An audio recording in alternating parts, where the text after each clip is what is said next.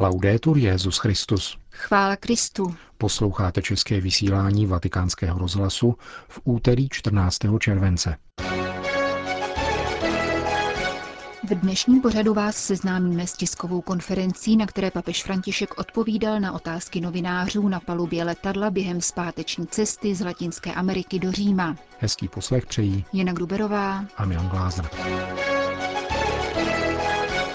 Jako obvykle během zpátečního letu z apoštolské cesty odpovídal papež František na otázky novinářů, kteří je doprovázeli. Tisková konference trvala hodinu. Postupně vás seznámíme s celým jejím obsahem. Dnes tedy první část.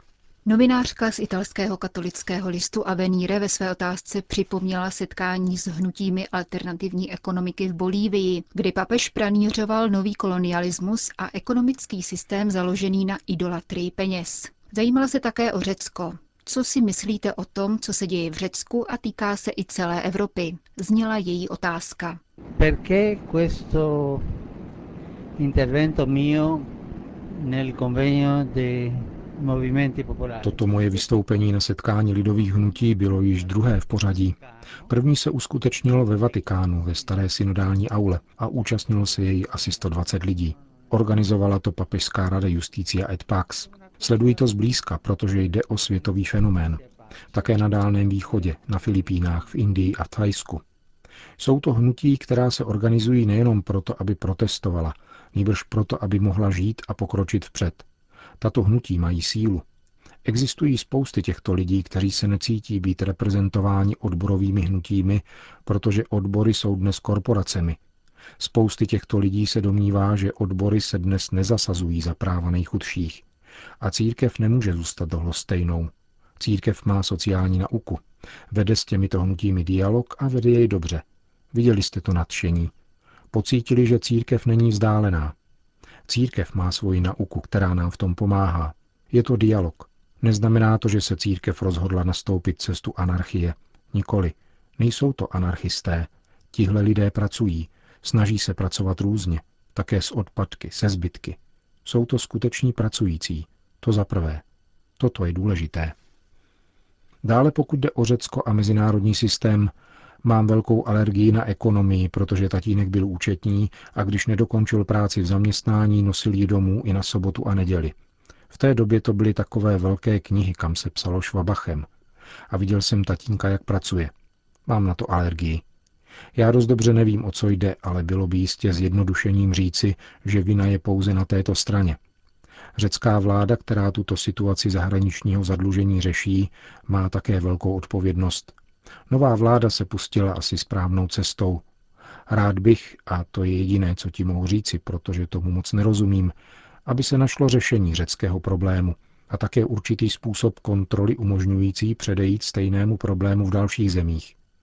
Kéž by nám to pomohlo postoupit nějak ku předu, protože cesta půjček a dluhů je zkrátka bez konce. Řekli mi asi před rokem, ale nevím, to jsem slyšel, že totiž v OSN, pokud to někdo z vás ví, bylo by dobré, aby to vysvětlil, že zkrátka existoval plán, jak v určité zemi vyhlásit bankrot, což není to tež co default. Slyšel jsem, že takový plán existuje, ale nevím, co bylo dál a zda to je pravda či ne. Říkám to tak, jak jsem to vysvětlení slyšel. Pokud tedy nějaký podnik může vyhlásit bankrot, proč to nemůže udělat nějaká země a pomůže se tak ostatním?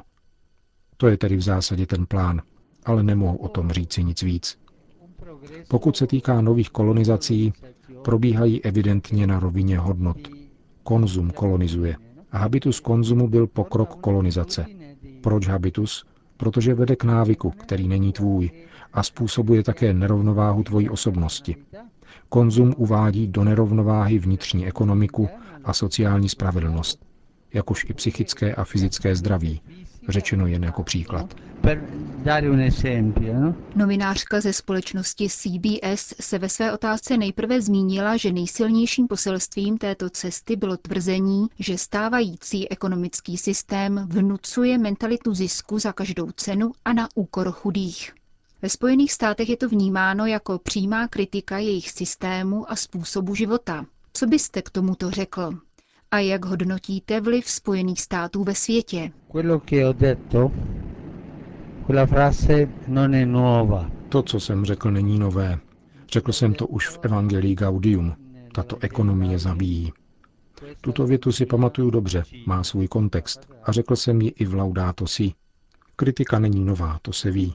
Slyšel jsem, že některé tyto kritiky byly vzneseny ve Spojených státech. Nečetl jsem je však a neměl jsem čas je dobře prostudovat, protože každou kritiku je třeba přijímat a studovat, aby se potom mohl vést dialog. Ptáte se, co si myslím. Pokud jsem však s autory této kritiky nemluvil, nemám právo vyjadřovat se tímto způsobem mimo dialog. Tak bych to řekl. Chystáte se na návštěvu Spojených států, pokračovala v otázce zmíněná novinářka. Máte představu, jak budete přijat, představu o této zemi? No, Nemám. Musím začít studovat nyní, protože doposud jsem se seznamoval s těmito třemi nádhernými zeměmi, oplývajícími bohatstvím a krásami.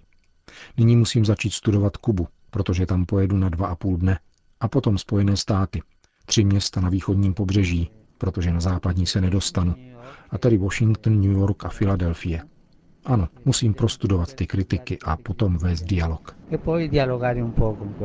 Dalšího novináře zajímalo, jaké byly papežovy pocity, když mu prezident Morales předával kříž v podobě srpu a kladiva. Kde je nyní tento předmět? Ptal se. Je zajímavé, že jsem neměl ani tušení. Nevěděl jsem, že otec Espinal byl také sochař a básník. Dověděl jsem se to v těchto dnech. Když jsem to uviděl, byl jsem překvapen. Je možné to považovat za jakýsi umělecký výraz protestu. Například v Buenos Aires se konala jedna výstava vynikajícího kreativního argentinského sochaře, dnes již zesnulého. Bylo to protestní umění. Vzpomínám si na jedno podobné dílo, kde byl ukřižovaný Kristus rozpjatý na bombardéru, řítícím se dolů. Byla to kritika křesťanství jako spojence imperialismu znázorněného bombardérem. Za prvé jsem tedy nic nevěděl a za druhé to považuji za umělecký projev protestu a ten může v některých případech urážet. Za třetí v tomto konkrétním případě otec Espinal byl zabit v roce 1980. Bylo to v době, kdy teologie osvobození měla mnoho různých směrů. Jeden z nich užíval marxistickou analýzu reality a otec Espinal k němu patřil – to jsem věděl, protože v té době jsem byl rektorem teologické fakulty a hodně se mluvil o tomto případě a o různých těchto proudech a jejich představitelích. V témže roce napsal generální představený tovaristva Ježíšova otec Pedro Arupet list celému tovaristvu o marxistické analýze reality v teologii.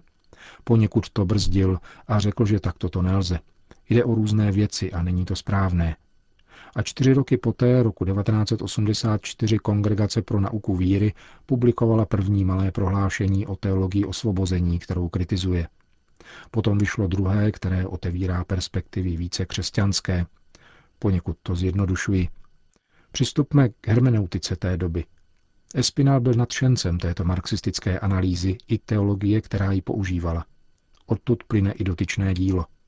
Také Espinalovi básně jsou téhož protestního typu. Byl to jeho život, jeho smýšlení. Byl to zvláštní muž s mnoha lidskými talenty a zápasil v dobré víře. V této hermeneutice toto dílo chápu. Nebyla to pro mne urážka. Musel jsem však použít tuto hermeneutiku a říkám vám to, aby nevzniklo chybné mínění. Tento předmět si nyní vezu sebou. Možná jste slyšel, že prezident Morales mi udělil také dvě vyznamenání. Nejcennější bolivijské státní vyznamenání a nový řád otce Espinala, Nikdy jsem však žádný řád nepřijal, nesedí mi to. On mi jej však dal s velmi dobrou vůlí a ve snaze udělat mi radost. Říkal jsem si, že je to od bolivijského lidu. Přemýšlel jsem o tom a modlil se. Říkal jsem si, že pokud je odvezu do Vatikánu, půjde to do muzea a nikdo je už neuvidí. A proto jsem ta vyznamenání nechal u Matky Boží v Copacabana, Matky Bolívie. Zůstanou tedy v této mariánské svatyni. Ten kříž jsem si však odvezl. Římská korespondentka francouzského veřejnoprávního rozhlasu se vrátila k papežově homilii v ekvádorském Guayaquilu. Svatý otec v ní mluvil o příštím zasedání biskupské synody, na kterém má uzrát pravé duchovní rozlišování, aby se našla konkrétní řešení na obtíže dnešních rodin a dále vyzval k modlitbě, aby dokonce i to, co se nám jeví nečistým, pohoršuje nás či děsí, Bůh proměnil v zázrak. O jakých nečistých, děsivých a pohoršujících situacích je tady řeč, zněl dotaz. Eh? Také zde učiním výklad textu. Mluvil jsem o zázraku nového vína v Káni a řekl jsem, že čbány, které byly plné vody, sloužily k očišťování. To znamená, že každý člověk přicházející na slavnost se v nich očistil a zanechal tam duchovní špínu. Takový obřad purifikace se konal před vstupem do domu nebo do chrámu. Je to obřad, který se dnes pro nás opakuje v užití svěcené vody, které nám ze židovského obřadu zůstalo. Řekl jsem, že Ježíš vytváří to nejlepší víno z vody, která byla plná špíny a toho nejhoršího. Ze všeobecného pohledu jsem měl na mysli toto vysvětlení. Rodina je v krizi, všichni to víme, stačí si přečíst výchozí dokument příští synody, Instrumentum Laboris, který dobře znáte, protože už byl prezentován. Vztahoval jsem se všeobecně k tomu, co onen dokument popisuje, s prozbou, aby nás pán od těchto krizí očistil. Byla to všeobecná poznámka, která nemířila k nějakému zvláštnímu bodu.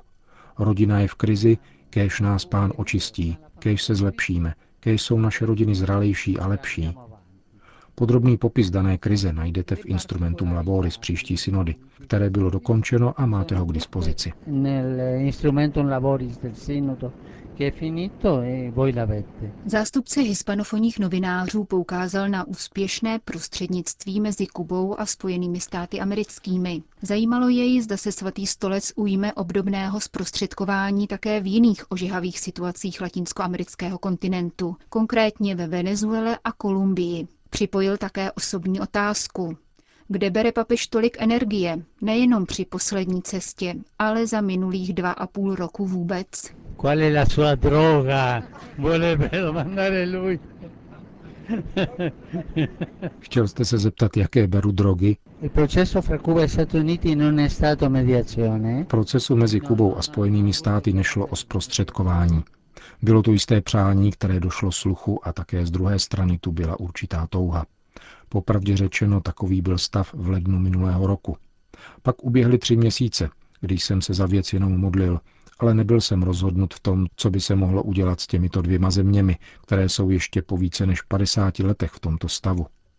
Pán mne navedl k myšlence na jednoho kardinála, který se tam vydal a mluvil tam. Poté už jsem neměl žádné informace, až mi jednoho dne státní sekretář, který je tu s námi, řekl, zítra budeme mít druhou schůzku s delegacemi obou stran. Jak to? ptal jsem se. On přisvědčil, že tyto dvě delegace spolu mluví a konají. Vzhledem k tomu, že tam onen kardinál jel sám, to nebylo zprostředkování, níbrž dobrá vůle o něch dvou zemí. Je to jejich vlastní zásluha. My jsme přispěli jen nepatrně. V polovině prosince pak byl ohlášen výsledek jednání. To je tedy celý příběh a skutečně nic víc. V tuto chvíli mám starost o to, aby se nezastavil mírový proces v Kolumbii. Musím to vyslovit a přeju si, aby tento proces pokračoval. V tomto smyslu jsme stále a různými způsoby ochotni pomoci. Bylo by špatné, kdyby se kolumbijský mírový proces zastavil.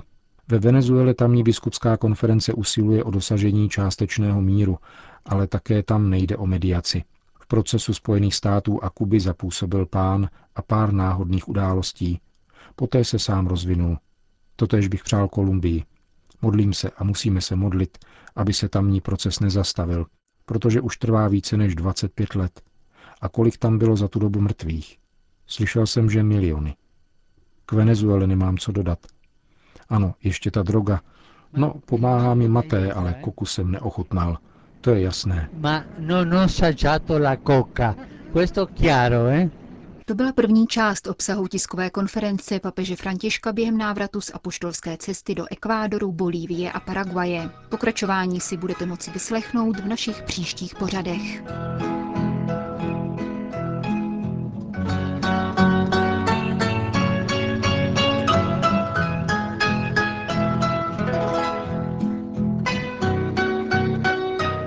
Končíme české vysílání vatikánského rozhlasu. Chvála Kristu. Laudetur Jezus Christus.